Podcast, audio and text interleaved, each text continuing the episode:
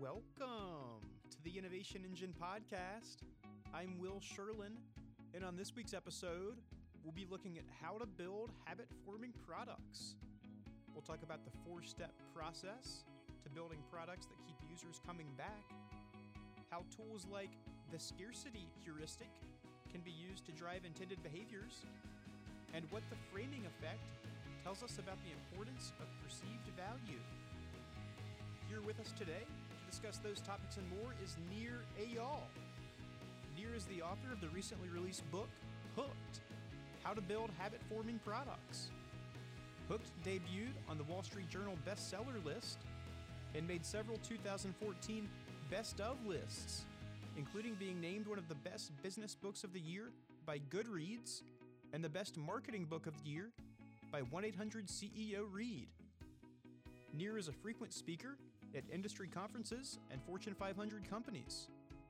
Among the outlets for which he writes often are TechCrunch, Forbes, and Psychology Today. He has co founded two startups, including AdNectar, which was funded by Kleiner Perkins, and he has an MBA from the Stanford Graduate School of Business. Welcome to the podcast, Nir. Thank you. Pleasure to be here. Thanks for having me. Absolutely. So let's kick things off today talking about your book. As I mentioned in the intro, it's called Hooked How to Build Habit Forming Products. And for listeners out there that may hear the title and think that it's a guide to some kind of product development black magic, you lay out the difference between a habit and an addiction in the book. So, what's the difference between those two? Right. I'm glad you asked because there really is a, a big difference. There's a there's a reason that I did not name the book "How to Build Addictive Products" because there's a big difference between an addiction and a habit. Uh, you know, addictions are these persistent compulsive dependencies on a behavior or substance, and they're always bad.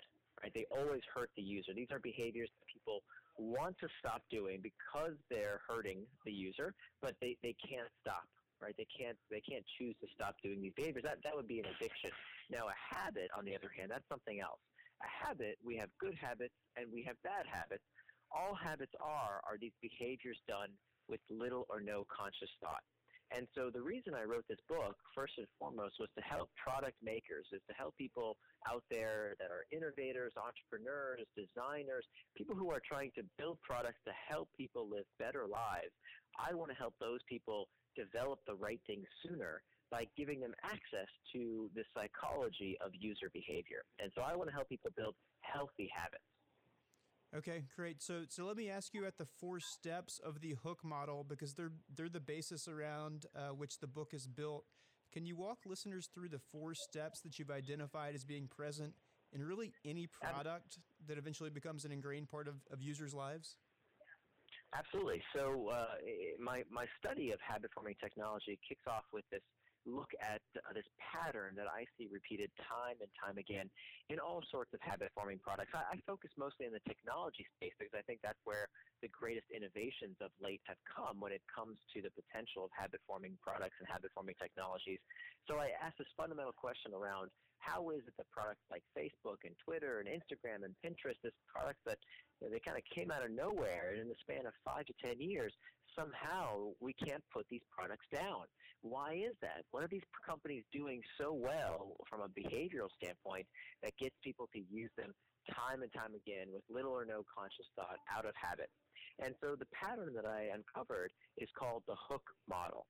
The hook model has these four basic steps. It starts out with a trigger, then an action, then a reward, and finally an investment. And it's through successive cycles, through these four steps, I'm happy to go into each one of these uh, a little later, by successive steps through these, these uh, phases of the hook model, this is how consumer preferences are changed, this is how tastes are formed, and this is how these habits eventually take hold.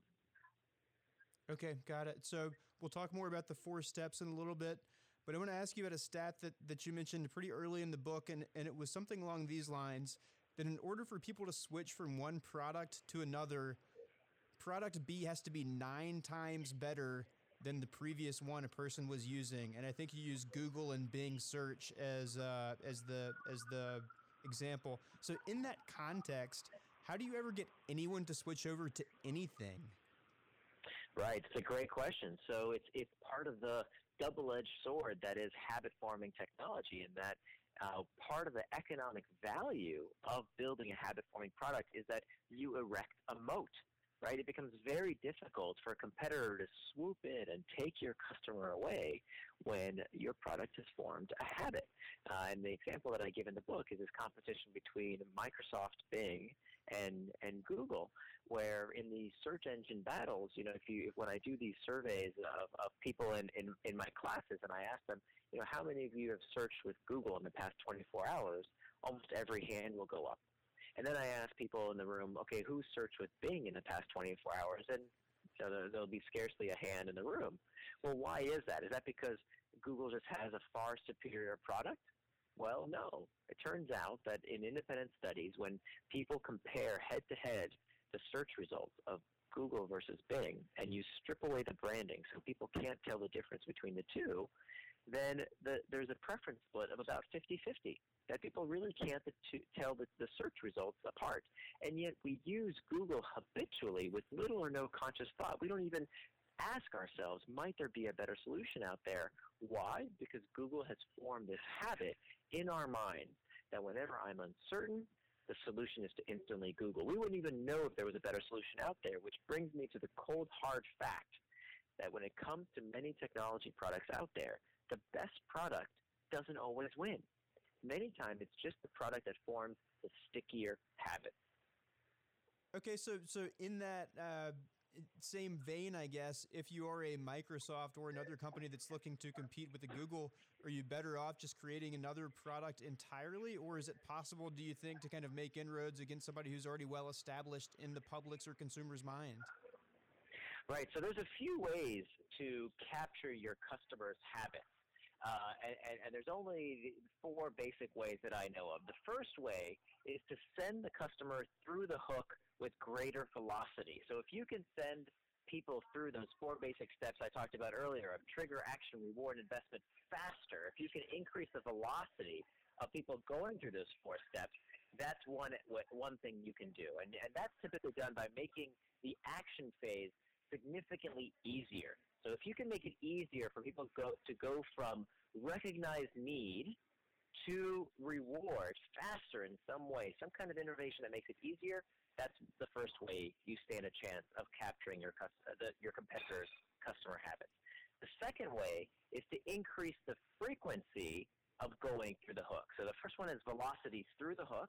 The second is frequency of interacting with the hook in the first place. So, for example, go, uh, if there's a, a, new technology that comes about that all of a sudden makes your experience possible throughout people's day. So, for example, the fact now that we have these mobile devices reshuffled the deck, the habit deck, so to speak, that all the previous habits we have uh, had on other platforms now needed to come over to this new interface, this mobile interface. So, for example, with Microsoft uh, Office, which was built for the desktop interface, when the mobile interface came along and with cloud computing, when that came along, all of a sudden this was a behavior that people could, could do more frequently on their mobile phones. It was built for the mobile interface in large part, so people could start using Google Docs, for example, in this new interface, and that's a big reason why Google is doing so well with Google Docs uh, at the expense of Microsoft Office.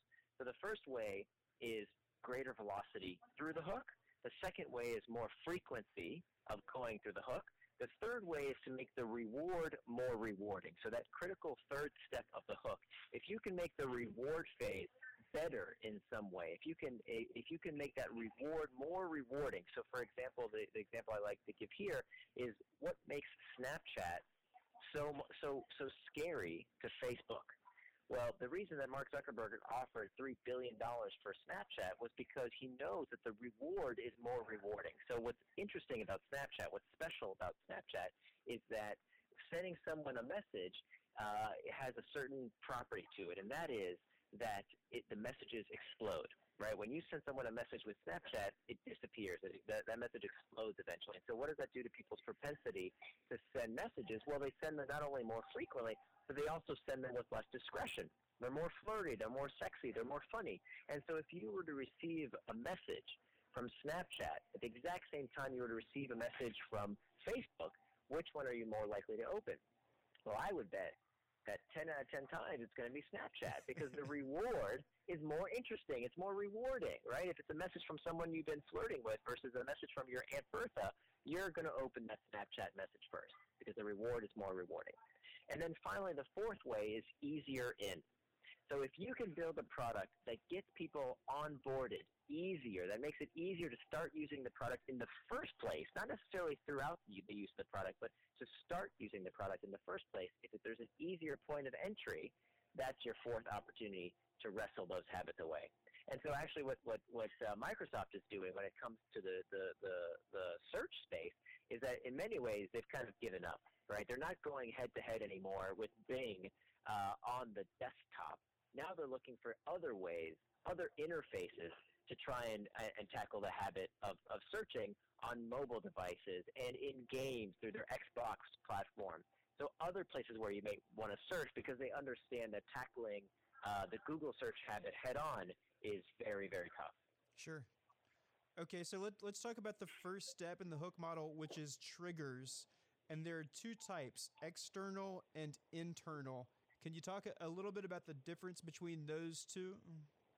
Sure, absolutely. So, the ultimate goal of a habit forming product is to create an association with an internal trigger. Now, internal triggers are situations, uh, places, people, and most frequently emotions that tell us what to do next. But the information for what to do next with an internal trigger is formed through an association in the user's mind. It, it, what, what we do next is, is a memory that we have stored to tell us what to do next. So, for example, uh, when we're feeling lonely, we instantly check Facebook. When we're bored, we, with little or no conscious thought, we check YouTube or sports scores or uh, or the news, right? So we look for these these solutions to these painful uh, these painful emotions, which make up for very frequent internal triggers. So that's the ultimate goal of a habit forming product is to attach to one of these internal triggers, these situations, routines, places, people, and emotions. To do that, what habit forming products have to do at first is to use an external trigger. Now, external triggers are things that tell the user what to do next with some kind of explicit information, right? These are things in our environment that tell us what to do next. Click here, buy now, play this, tweet this, a friend telling you about this great new app through word of mouth, all examples of external triggers. So these habit forming products use external triggers at first to get us to go through the hook, but then over time, they don't need these external triggers because we form our own associations with these internal triggers in our day to day life. Okay, got it. And and what are some of the ways that product designers can kind of cross that bridge and take an external trigger and turn it into an internal one?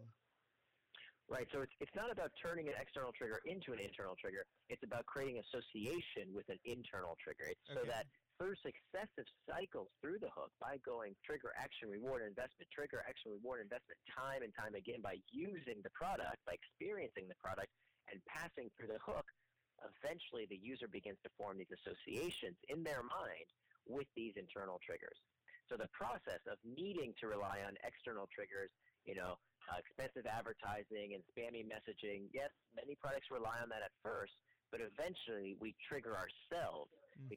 so that every time we're feeling lonely, we do a, a particular behavior. Every time we're bored, we do a, a particular behavior. Every time we're in a particular place, we take that key action. And then finally, the end result is that the habit with the product is formed.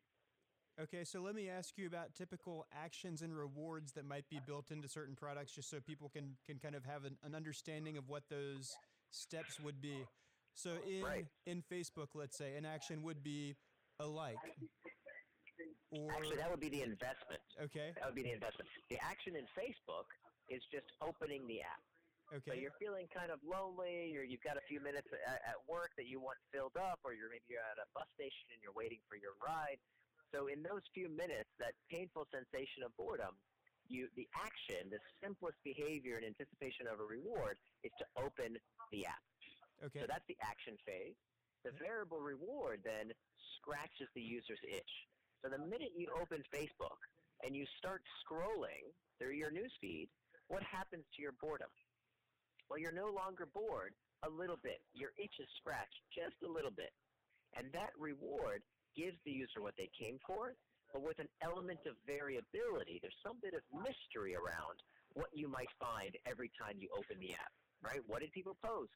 What are the comments going to say? How many likes did something get? There's a high degree of variability around what I find every time I interact with a product like Facebook, which brings me then finally to the investment phase, which would be liking something or commenting on something or posting some kind of content of your own or adding a friend.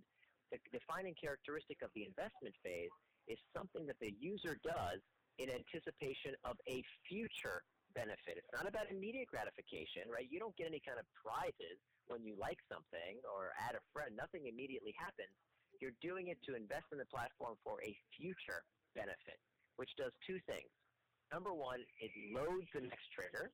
You get every time you post something to Facebook, for example, or you comment on something, you're allowing Facebook to send you a message in the future that brings you back to, through the hook once again through an external trigger, right? You comment on something, and then you're notified that somebody else commented on something you commented on, and now you're brought back through the hook once again. And the second thing that investments do is they store value. So the more you use the product, the more you invest in it, the better it becomes, and therefore the harder it is to stop using the product. Okay, got it. So let me ask you about the reward phase, and there was something you you talk about in the book uh, that's re- in regards to kind of loyalty programs, and then also progress bars and things like that. So Mhm. if if you know what I'm talking about, can you can, can you go into that a little bit? And if you don't, then then let me know, and I will expound a little more until you know what I'm talking No. about. I, I talk about the section on heuristics, and that's in the in the action phase section. I talk about uh, how there's many different ways to make a behavior more likely to occur by u- increasing user motivation, uh, increasing user ability, and one of the hacks, the cognitive hacks that many companies use, is looking at the psychology of heuristics. Heuristics are these shortcuts that the brain takes in decision making. So there are all these these tendencies, these cognitive tendencies that we have that aren't exactly that logical or rational. And in fact, people wouldn't be able to articulate that, in fact, change their behaviors. And yet we know through a lot of good science that these these cognitive heuristics do, in fact, uh, alter our behaviors in weird ways. So, for example, uh, the the endowed progress effect, which is something that you mentioned around loyalty cards there's this interesting phenomenon that shows us that when you have a little bit of progress in something, you're more likely to continue and complete it. So, for example, the study that was done, classic study that was done in this regard, was where they, they went to a car wash and they gave two sets of car wash patrons these loyalty cards. And one set of loyalty cards had uh, it was it was get do eight car washes and you'll get the ninth free. The other set of patrons received a loyalty card that was do 10 car washes and get the 11th free, but with this one, the two two of the, the punches were already punched out. So both cards, both set of patrons required the exact same number of car washes to get the free car washes. Eight car washes to get the free car wash, right? Except for the, the second group had the two already punched out. Well, what they found was in this study that people in that second group, where two of these uh, punches were already or already completed, that group was significantly more likely to finish all of the eight car washes because of this endowed progress effect. They already ha- were part of the way done, and therefore they became more likely to complete the entire uh, process. And of course, we see a similar mechanism online. If you've been on LinkedIn lately, you know that there's always this progress bar that to- tells you you're always almost done with your profile. Just do a little bit more, and you're going to finish your profile. Yes, I've So been, I've been stuck on about 80% on the LinkedIn profile for about three years, it seems like. Hmm. Exactly. you'll you'll always be at eighty percent, no matter how much you do. at least it seems like. Yeah, definitely. But no, I, I experienced that also with PayPal recently, and they they wanted me to do something which was link my bank account to my PayPal account so that I could increase the uh, the amount of money I could pull out in a month. So I mean, I guess it works, you know, and it, It and, works. and It they use it works. to drive behavior for sure. Right. Okay, so so let me ask you about the the quote unquote five whys method that was originally employed at at uh, at Toyota. What are the five whys and how can they be employed to help designers and developers build habit forming products? Right, so the five whys is a technique to help you understand the, the root cause of a situation, and I use it to try and figure out the root motivation of why people do what they do. So the five whys is a very simple technique where we don't just build for the functional requirements of a product, but we dive deeper to understand the psychological requirements of the user. And we do that by asking why five times. So if you're building a new product and you're trying to figure out why would the user really do this behavior, uh, by asking why, why, why, why, why, asking why five times, you finally get to the deeper psychology. And this will help you reveal the internal triggers that prompt the user to frequent behavior. Okay, and and um, let me ask. Let me go back to the heuristics a little bit because I think that's something that's very interesting. The scarcity heuristic is another heuristic that you talk about in the book. Uh, what is that, and what are some common examples that we may be used to seeing? Right. So the scarcity heuristic is another one of these cognitive tricks uh, that that the mind plays on us. Uh, that we tend to assign more value to things that are scarce even though that's just one criteria, it does not necessarily reflect the, the, true value of the product. And, and the classic study here is around the cookie jar study, where they took two uh, cookie jars, and one cookie jar had eight cookies in it, and the other cookie jar had only two cookies in it. And then they tried to assess which of these cookies were more desirable. What, what, which of these two sets of cookies would people pay more for? And it turned out that people were willing to pay more for the cookies in the jar with only two cookies in them, even though they were the exact same cookie.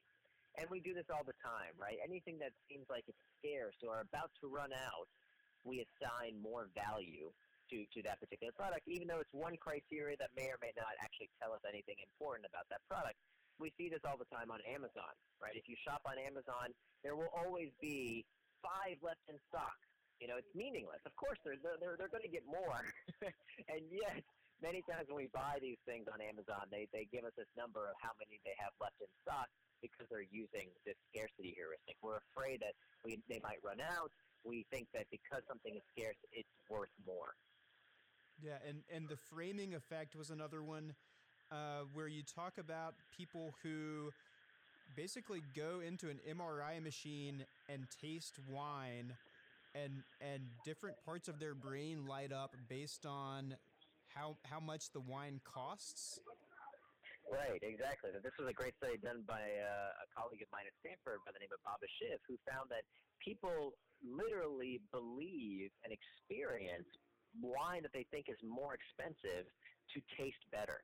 Uh, so, so this was a study where they, they gave people uh, what they thought was different wines at different price levels, and they observed what was happening in their brains while they were receiving uh, these these samples of wine. Turned out it was the exact same wine every time, and yet people experienced the ninety-five dollar bottle of wine as superior. It just they weren't lying. They said it tastes better, but they also their brains experienced it as better because they believed it was more expensive wine, even though it was the exact same wine the entire time. So that's an example of, of, of another one of these heuristics. We look at these shortcuts, these cognitive shortcuts to, to change the behavior that, that we do. So does uh, does that mean if you're selling widgets that you should price your widgets higher than you normally might because people have a higher perceived value of them? Well, it's it's uh, pricing is a very delicate issue. There there aren't any absolute rules when it comes to pricing. It's just one particular technique sure. uh, that, that we see, and one particular tool in our tool in our cognitive toolkit. But we see this all the time, right? We see all sorts of commodity goods that uh, by by appearing to be more expensive, people assign more value to them, even though many times it's pretty much the same exact good. Right, a, a Lexus or a Toyota, I guess, would be a uh, a classic example. Pretty, yeah, pretty yeah, much the same car, but one is a luxury brand and, and one is not so much. Right, right. Uh, okay, so so let me ask. You give an analogy in the book about the difference between products that are vitamins and those that are painkillers. Can you talk about that analogy and what you've come to find about products that are really, truly habit forming? Sure. So the the reason I talk about vitamins and painkillers is because I think it's it's a bit of a sacred cow that uh, when when MBA students learn about what kind of product they should build, and when investors talk about what kind of products they're looking to invest in, everybody wants painkillers, right? That's the kind of product we're told we should in- invest in, that we're told we should build, is a kind of product that people can articulate that they need, right? Painkiller products. Stop the user's pain. That's the kind of product you want to build not a vitamin. A vitamin is a nice to have. It's a product that you know people don't really need in their life. It's just kind of a, a nice to have product. Well, but it turns out that when we talk about many of the products that I mentioned earlier, like Facebook and Twitter and Instagram and WhatsApp and Snapchat, these products, at least when they started, were not painkiller products. Think about it, right? Nobody ever woke up at 2 in the morning 10 years ago and shouted, I need to update my status, right? That never happened. But it turned out that you know today, if Facebook were to shut down, and if Mark Zuckerberg sent an email that said, "You know what? I've made enough money. It's time to close down Facebook. I'm tired of this," people would have conniption fits, right? All of a sudden, that would be a big problem for people. So what happened? How did this vitamin turn into a painkiller? How did this nice to have become a must have?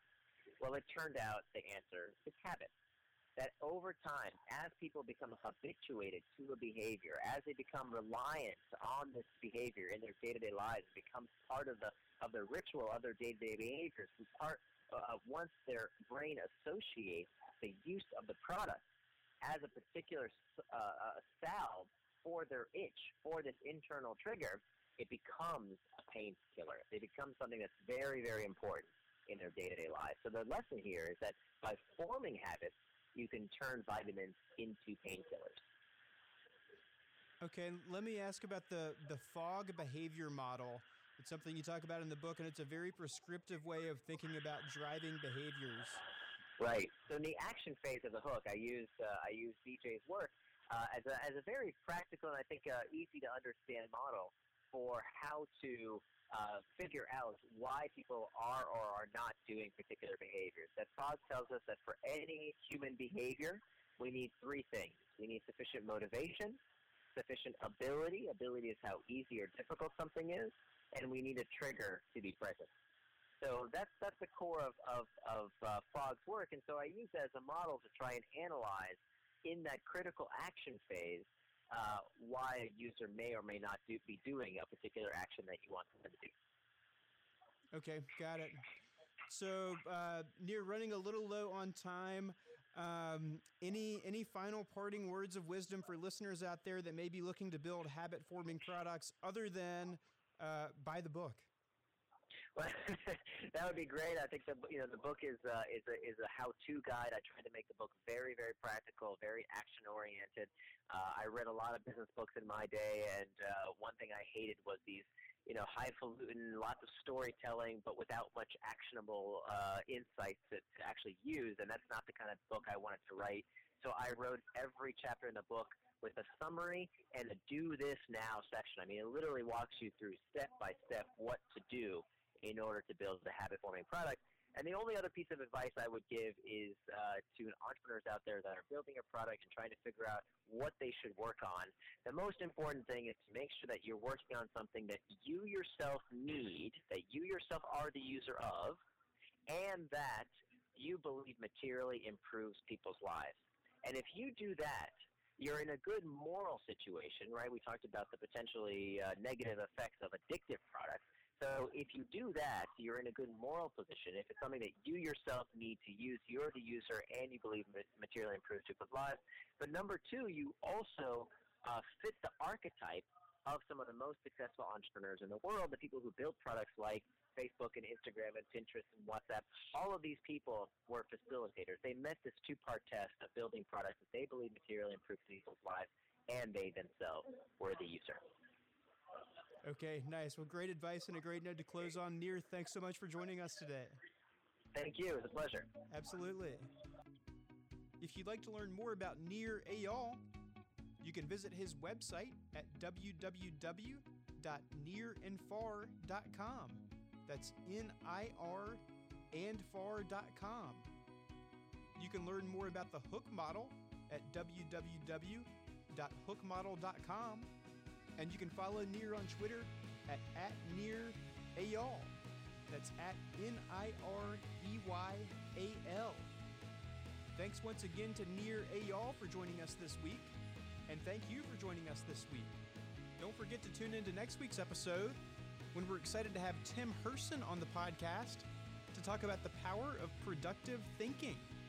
We'll be looking at why the way your organization thinks is more important now than ever, why the act of thinking can actually be physically demanding, and how to avoid things like monkey mind, gator brain, and the elephant's tether.